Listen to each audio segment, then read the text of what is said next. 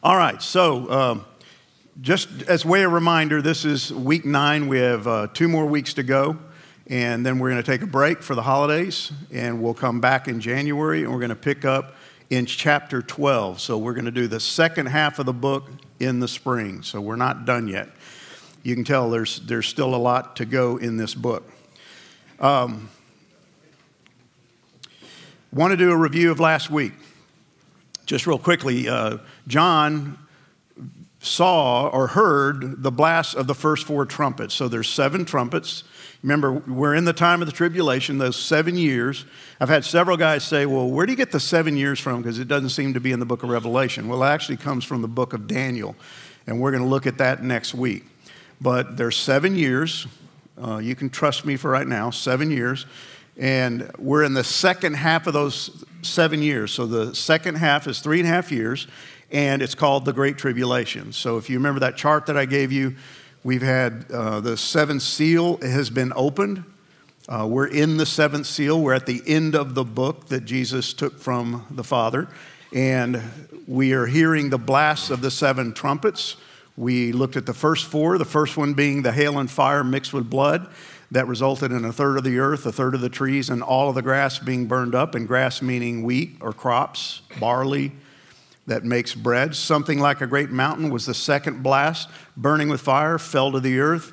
And as a result, a third of the, three, the sea was turned to blood, which resulted in a third of the sea creatures dying. And with the fall of whatever this thing was, it destroyed a third of the shipping. Then we saw with a third blast, a great star fell from heaven, blazing like a torch, and a third of the fresh water was poisoned, and anybody who drank it died because of it. So we've seen already, just with these three, that it seems like the majority of these things are happening to the earth, uh, the natural part of the earth, the seas, the sea creatures, the water, the trees, the grass. A residual effect is people are dying because if you drink the water, you die. People were on the ships that were destroyed and they died but it's really an attack on the natural order. Then the fourth blast was the sun and the moon and the stars were struck, and there was this extended period of darkness on the earth. So you, you see the first four blasts, they're pretty graphic, they're pretty incredible, but if you remember, it ended with um, a statement about woe. Whoa, whoa, whoa. And we'll look at that in a second because it's going to get worse. So, chapter 9, verse 1 says, The fifth angel blew his trumpet, and I saw a star fallen from heaven to earth. Sounds familiar. And he was given the key to the shaft of the bottomless pit. He opened the shaft of the bottomless pit, and from the shaft rose smoke like the, the smoke of a great furnace. And the sun and the air were darkened with the smoke from the shaft.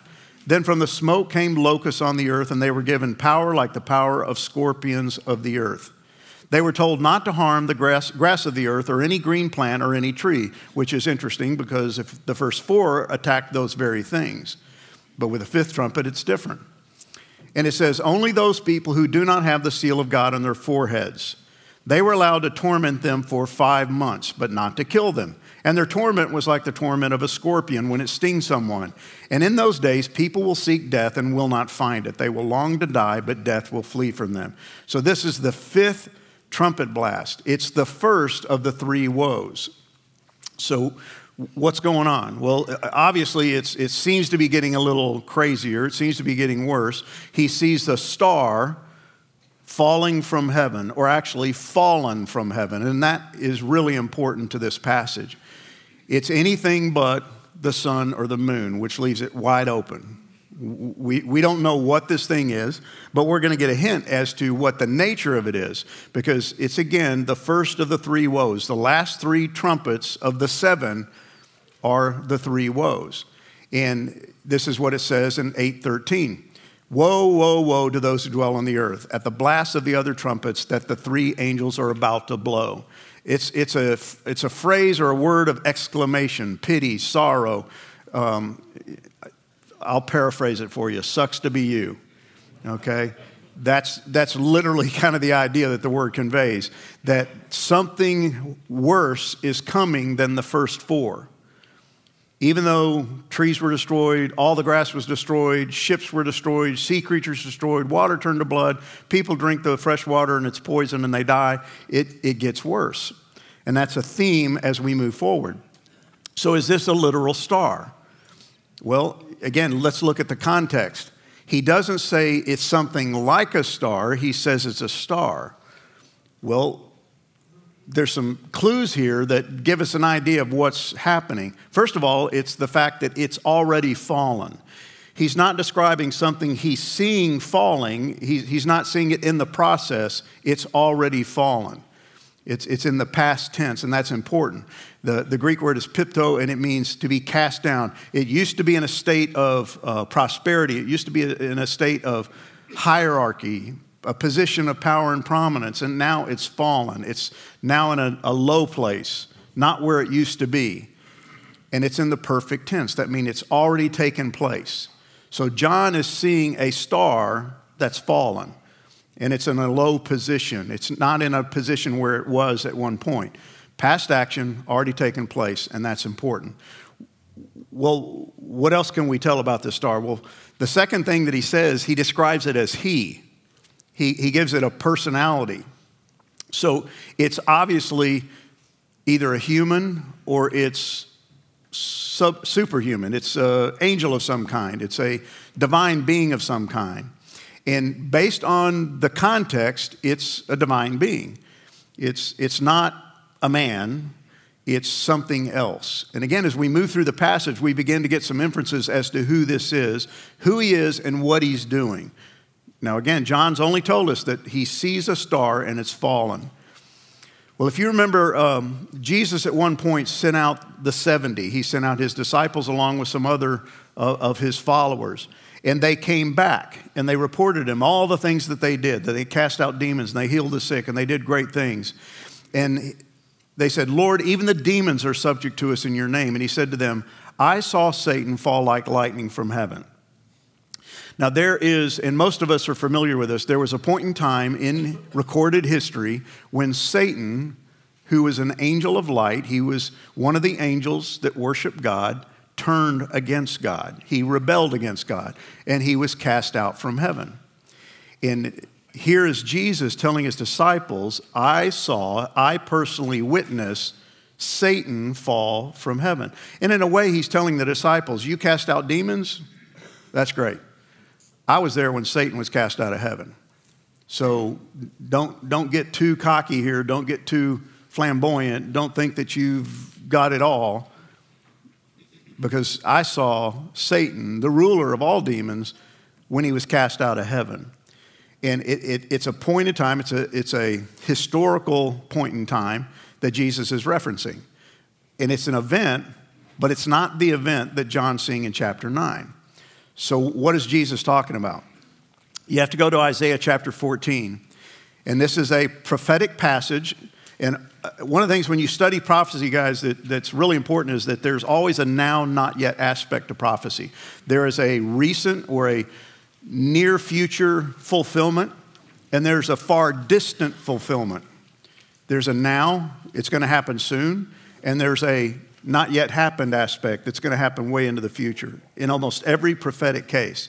So in this one, it says, How you have fallen from heaven. It's talking about a real life individual that was going to happen within the lifetime of Isaiah, but it's also talking about something far distant in future. How you are fallen from heaven, O day star, son of dawn. How you are cut down to the ground. You who laid the nations low, you said in your heart, I will ascend to heaven above the stars of God. I will set my throne on high. I will sit on the mount of the assembly in the far reaches of the north. I will ascend above the heights of the clouds. I will make myself like the Most High but you are brought down to Sheol, to the far reaches of the pit. Now, word pit's going to come up again in this passage that we're looking at this morning.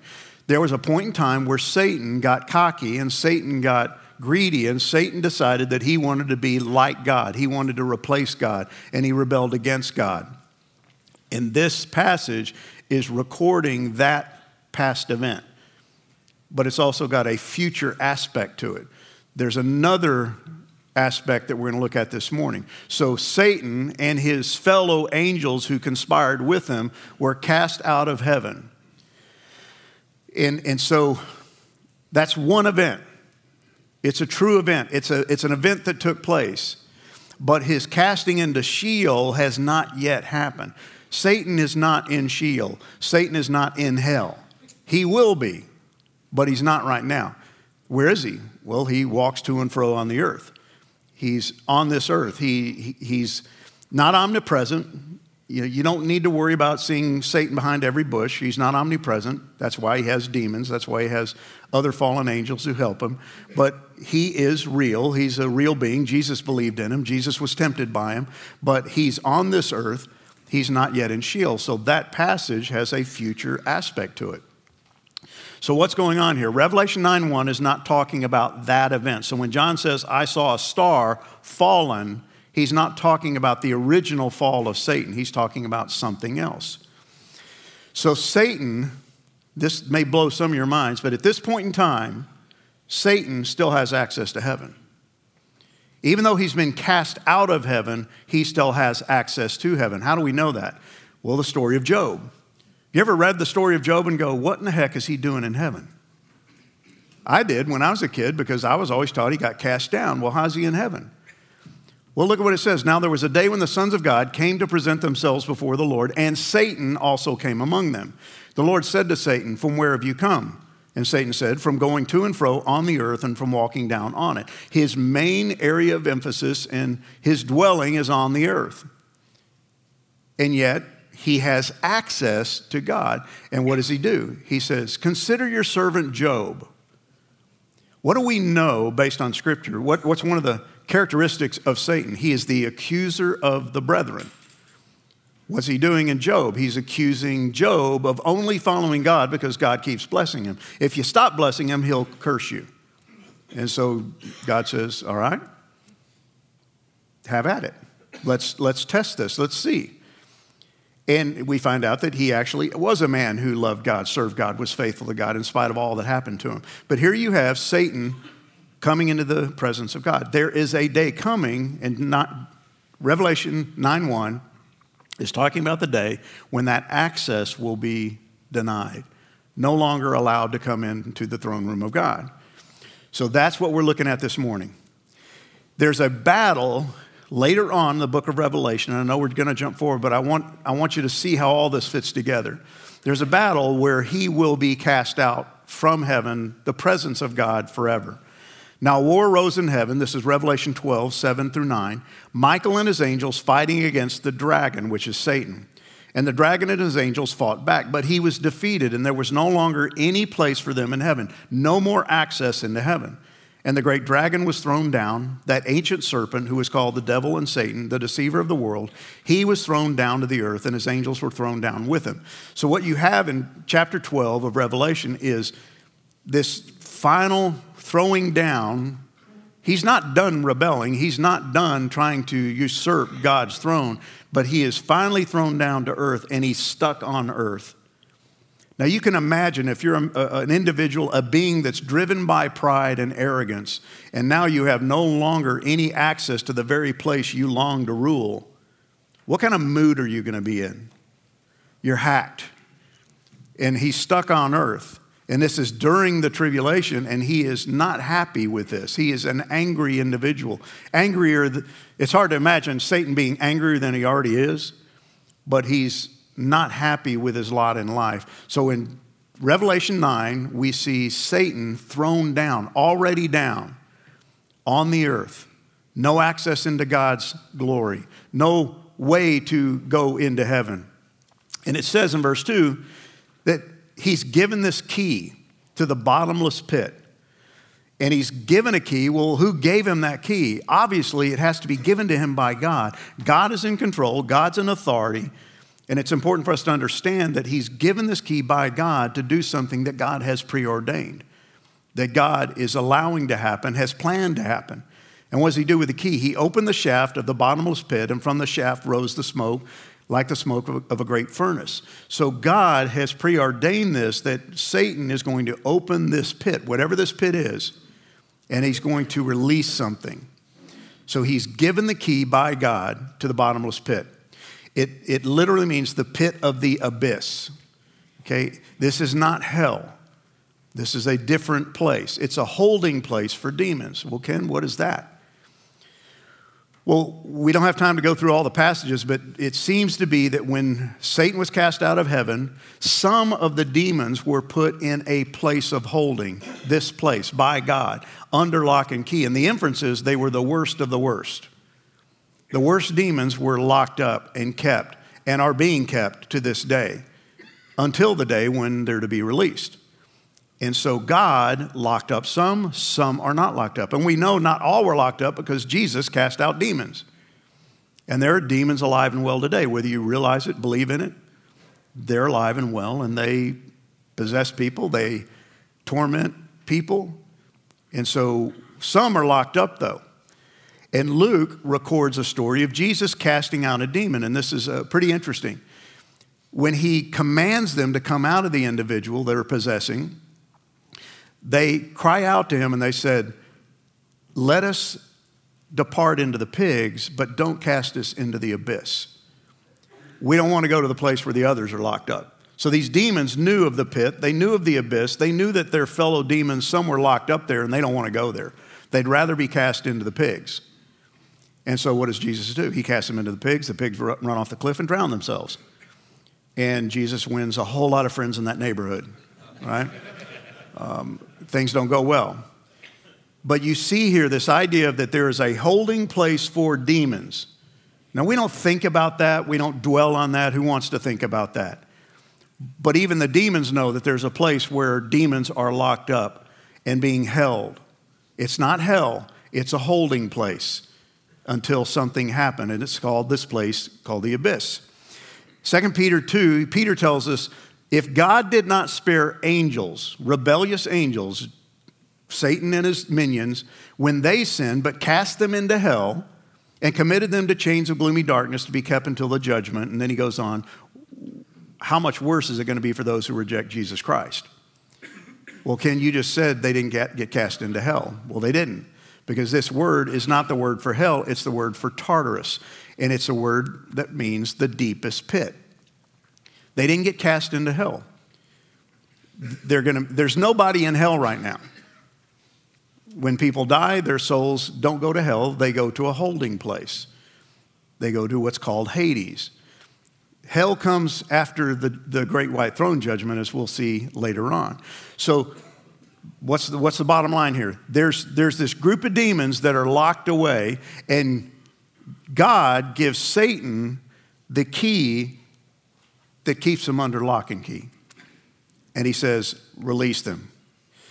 This is huge if you want to understand this passage as far as I'm concerned. Because if you don't understand this, if you don't see it this way, you get into Squirrelyville. You start trying to figure out what these things are that are coming out of this hole. The bottom line is they're otherworldly, they're supernatural, they're not of this world, they're not made by human hands. They're not humans and they're not made by humans. Well, Ken, why are you belaboring that point? Because so many people, especially if you go on and you look up any revelation commentaries on the internet, you'll see all kinds of squirrely, wild guesses at to what these things are because they won't admit that they're demonic. Well, see, it's hard for us to admit they're demonic because we don't understand demons. We, we don't want to even admit that there's demon because it's kind of scary. We just celebrated, well, we didn't, but a lot of people on this planet just celebrated Halloween. And, you know, the whole demonic and devilish and witches and all, eh, this stuff is real. It's not make believe. Jesus believed in it. He had to deal with demons. And so these demons are under lock and key. Satan gets to release them. He opens the shaft, and what do we see? Smoke, like the smoke of a great furnace. The sun and the air were darkened. You know, what, what's going on here? Well, we know, we just read it, that something comes out of this pit. And this, this is a picture, a literal picture of locusts from the Middle East.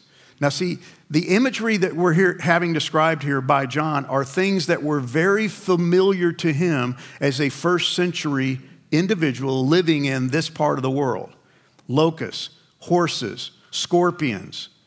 And they're imagery that he could connect with, that he could understand. He knew the devastation of locusts. Locusts would come into the area and, and devastate it, and they would eat the crops from the top down. And when they left, it, it looked like a moonscape.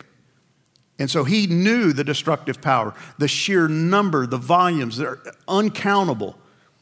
He also knew scorpions. They probably had been bitten by one. He, he knew what they could do, the, the pain, the torment they could bring. So he's using imagery that is relatable to him as this first century individual. But he's describing in such a way that it is it's the sheer volume and the sheer terror that these things bring as they're released. They come up and they block the sun. There's so many of them.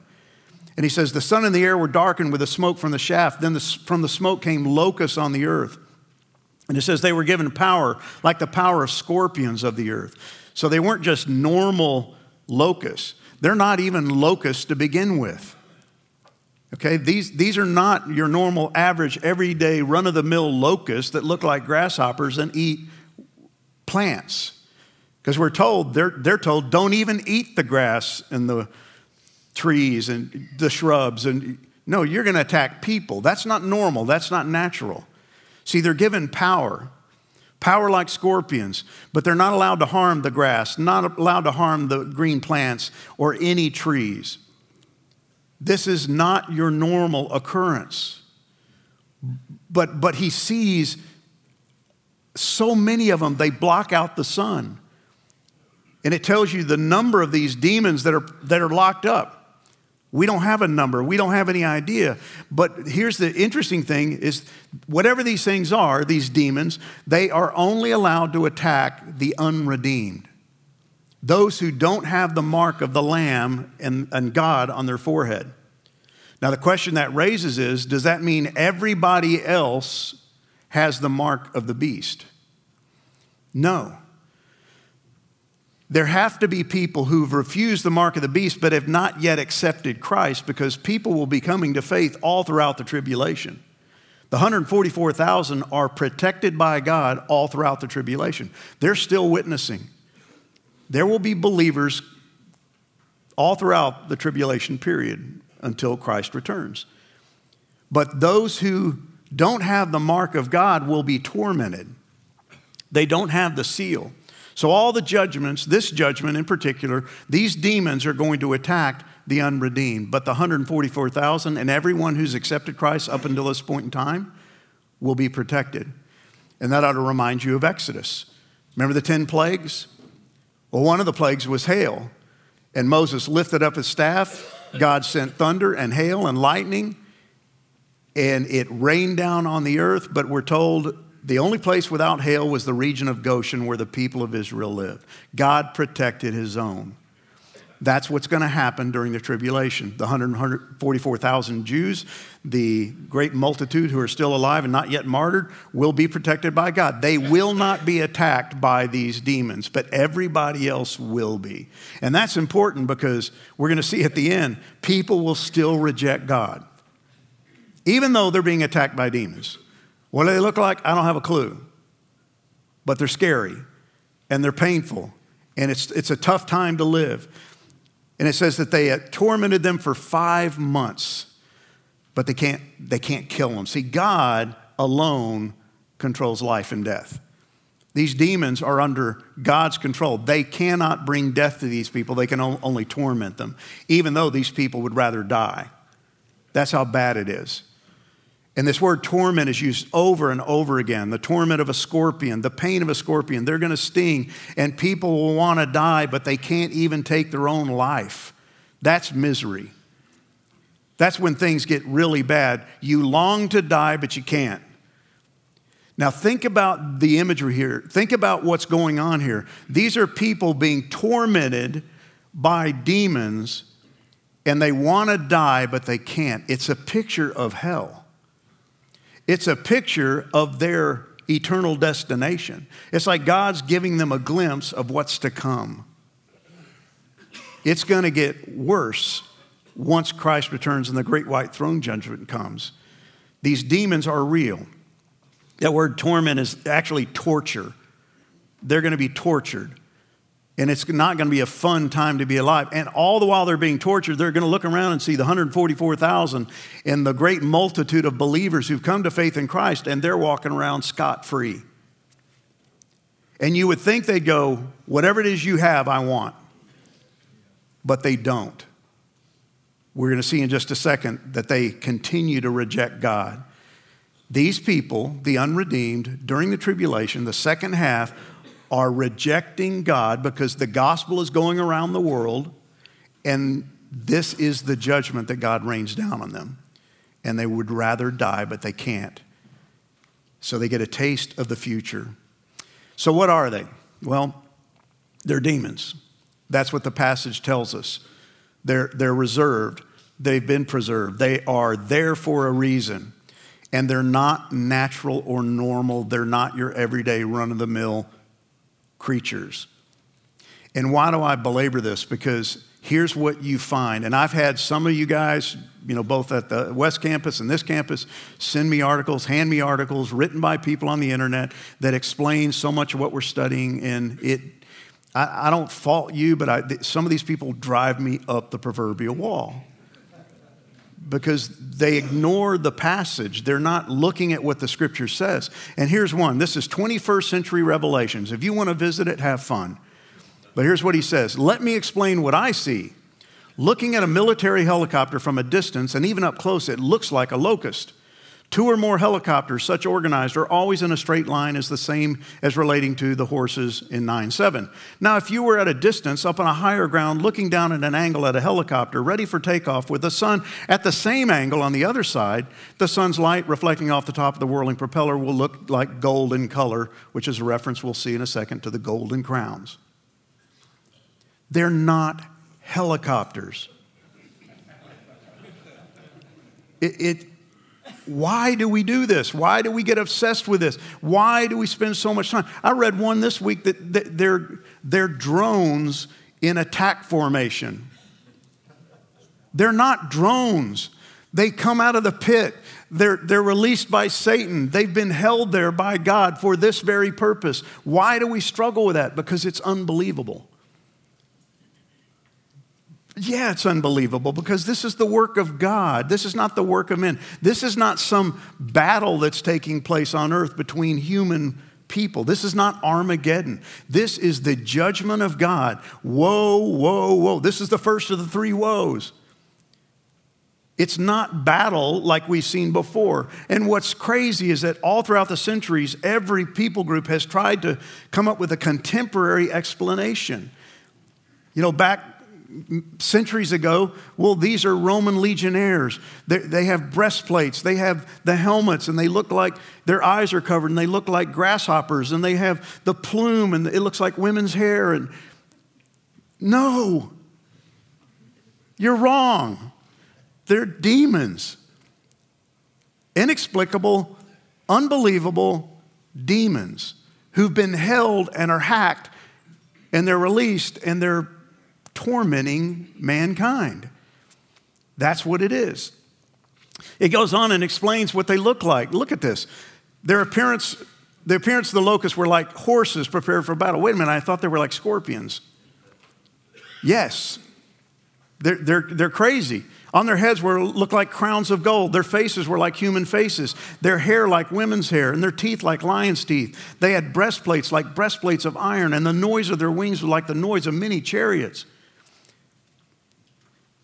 They have tails and stings like scorpions. Their power to hurt people for five months is in their tails. Why five months? I don't know.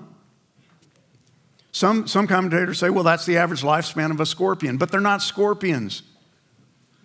They're demons. Why five months? Because after five months, it's just a long enough time to let people know this is a horrible way to live. It's not a day, it's not a week, it's five long months of torment. And yet, at the end of the five months, when it stops, they still reject God. God chose five months. I don't know why five months. But it says they have a king over them, the angel of the bottomless pit. His name in Hebrew is Abaddon, and in Greek he's called Apollyon. What is this? Well, the word Abaddon is destruction. They have somebody who rules them. I think it's a reference to Satan.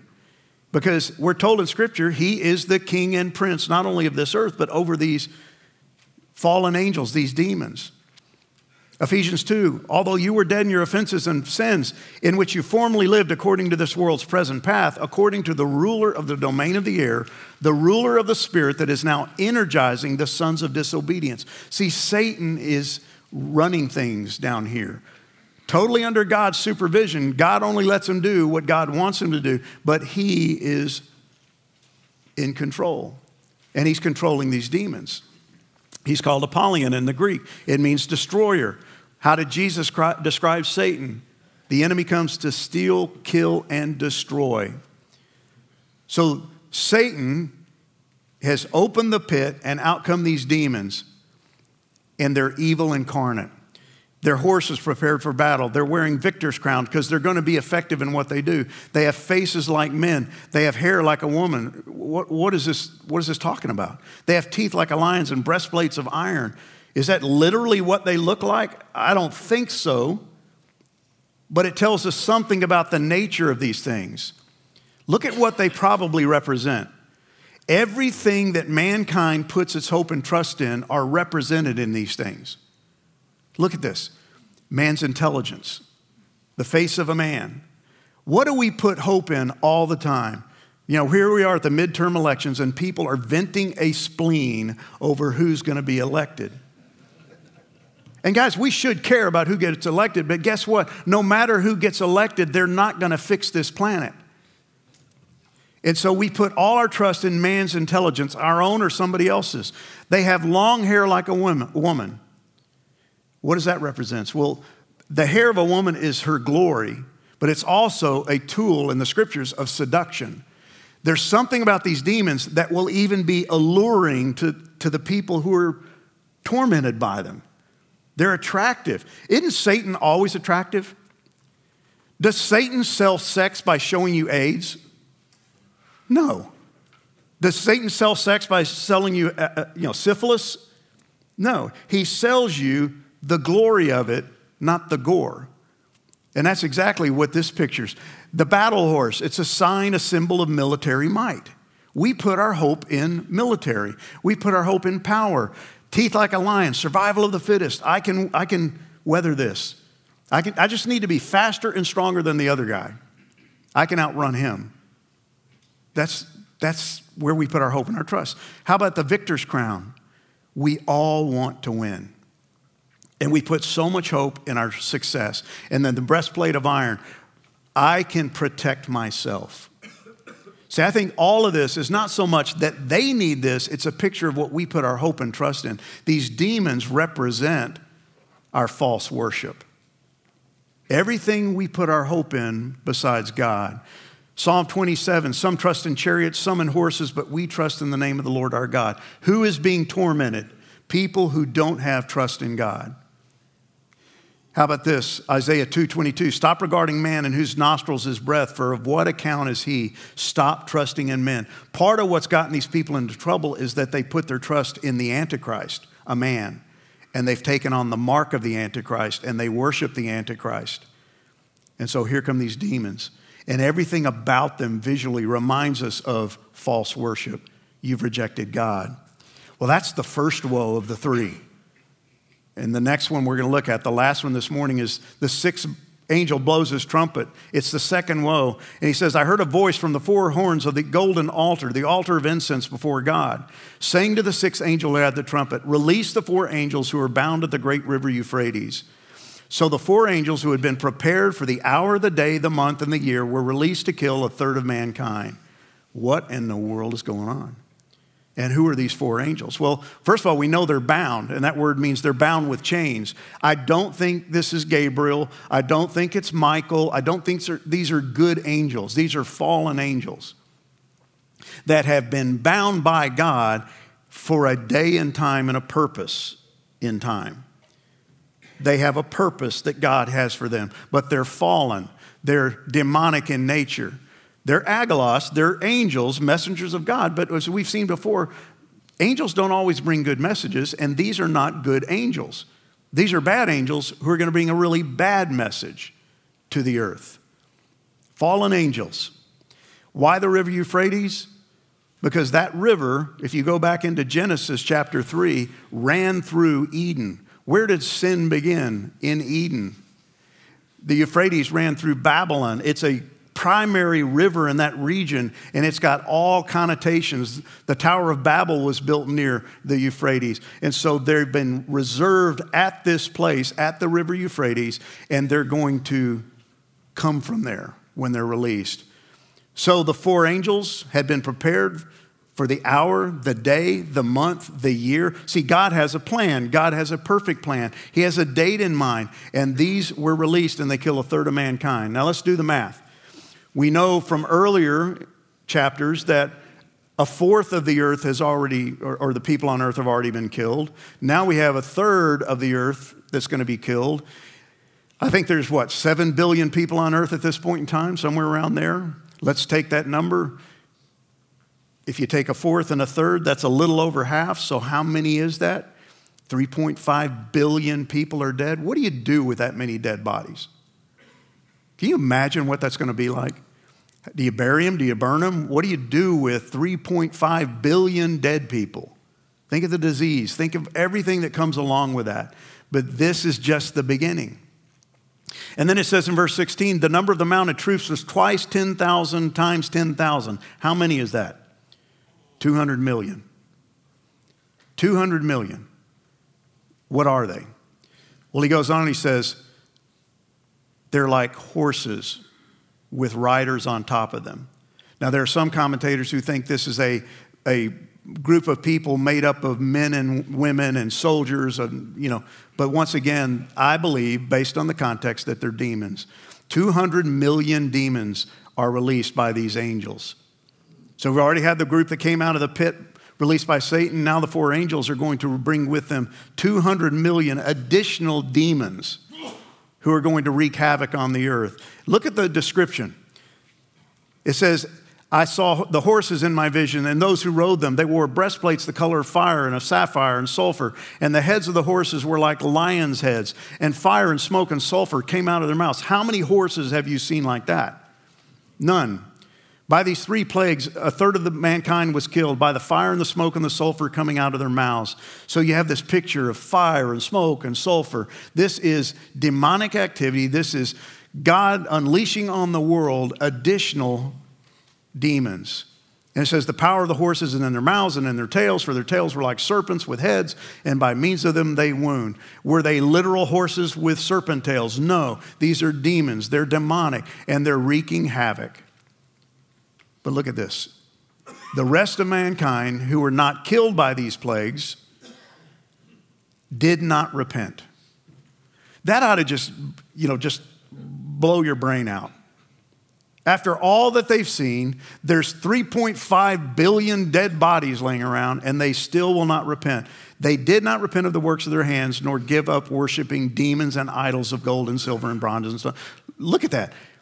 They did not give up worshiping demons. The very things that are tormenting them, they're still worshiping. And you go, well, Kim, nobody worships demons. Everything you set up as a God that is not God is demonic. Well, no. No, that's not true. Yes, it is true. The scriptures tell us it's true. That when we worship idols, we worship demons because demons come alongside us and say, you want this thing to do something for you? Okay, I'll help it do something for you. And they give it godlike powers. Well, you say, well, Ken, we don't worship demons. I don't have an idol in my house. Yes, you do, just like I do.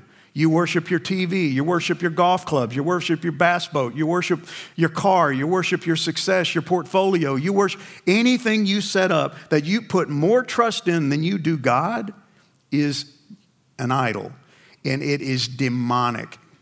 It can be demonic.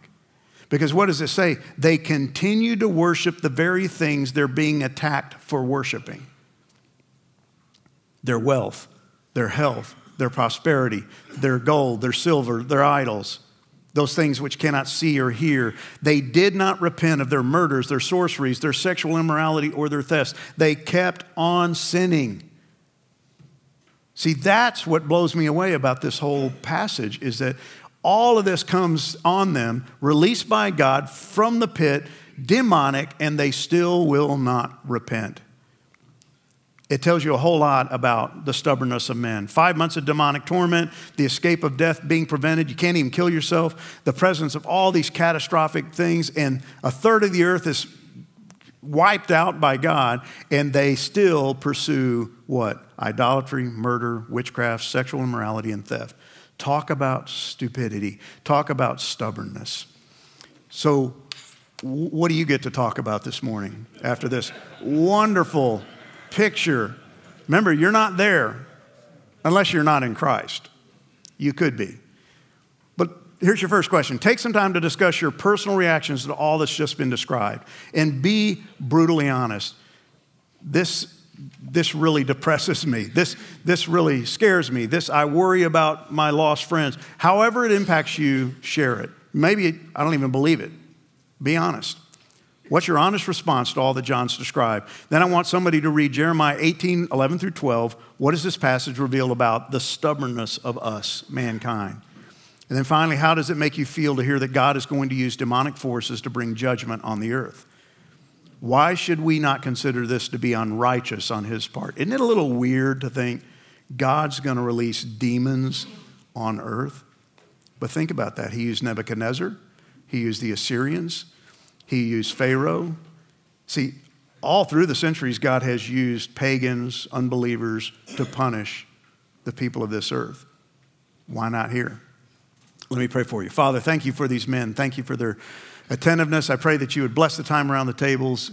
And Father, may we walk away from here not intimidated by this passage, not depressed by it, but, but fully understand that, that we serve a holy, righteous God who's in complete control, and He is going to bring judgment to this world.